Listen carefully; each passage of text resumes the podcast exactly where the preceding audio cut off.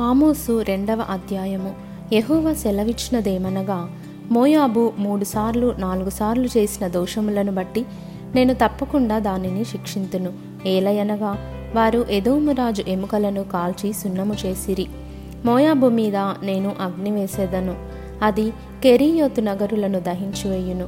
గొల్లును రణకేకలును బాకానాదమును వినబడుచుండగా మోయాబు చచ్చును. మోయాబీయులకు న్యాయాధిపతి ఉండకుండా వారిని నిర్మూలము చేసేదను.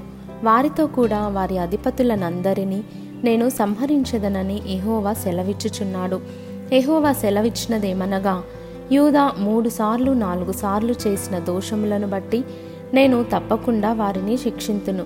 ఏలయనగా వారు తమ పితరులు అనుసరించిన అబద్ధములను చేపట్టి మోసపోయి ఎహోవా ధర్మశాస్త్రమును విసర్జించి ఆయన విధులను గైకొనకపోయిరి యూదా మీద నేను అగ్ని వేసేదను. అది ఎరుషలేము నగరులను దహించివేయును. యహోవా సెలవిచ్చినదేమనగా ఇస్రాయేలు మూడు సార్లు నాలుగు సార్లు చేసిన దోషములను బట్టి నేను తప్పకుండా దానిని శిక్షింతును. ఏలయనగా ద్రవ్యమునకై దాని జనులు నీతిమంతులను అమ్మివేయుదురు. పాదరక్షల కొరకై బీదవారిని అమ్మివేయుదురు. దరిద్రుల నోటిలో మన్ను వేయుటకు బహు ఆశపడుదురు. దీనుల త్రోవకు అడ్డము వచ్చెదరు. తండ్రియు కుమారుడును ఒకదానినే కూడి నా పరిశుద్ధ నామమును అవమానపరచుదురు.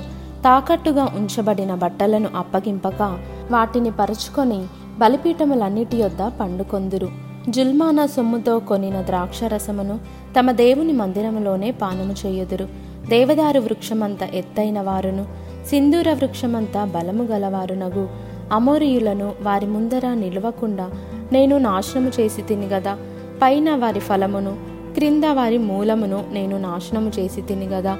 మరియు ఐగుప్తు దేశములో నుండి మిమ్మను రప్పించి అమోరియుల దేశమును మీకు స్వాధీనపరచవలెనని నలవది సంవత్సరములు అరణ్యమందు మిమ్మును నడిపించి తిని గదా. మరియు మీ కుమారులలో కొందరిని ప్రవక్తలుగాను మీ యవ్వనులలో కొందరిని నాకు నాజీరులుగాను నియమించి తిని.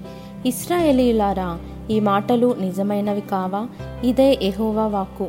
అయితే నాజీరులకు మీరు ద్రాక్షరసము త్రాగించితిరి. ప్రవచింపవద్దని ప్రవక్తలకు ఆజ్ఞ ఇచ్చితిరి.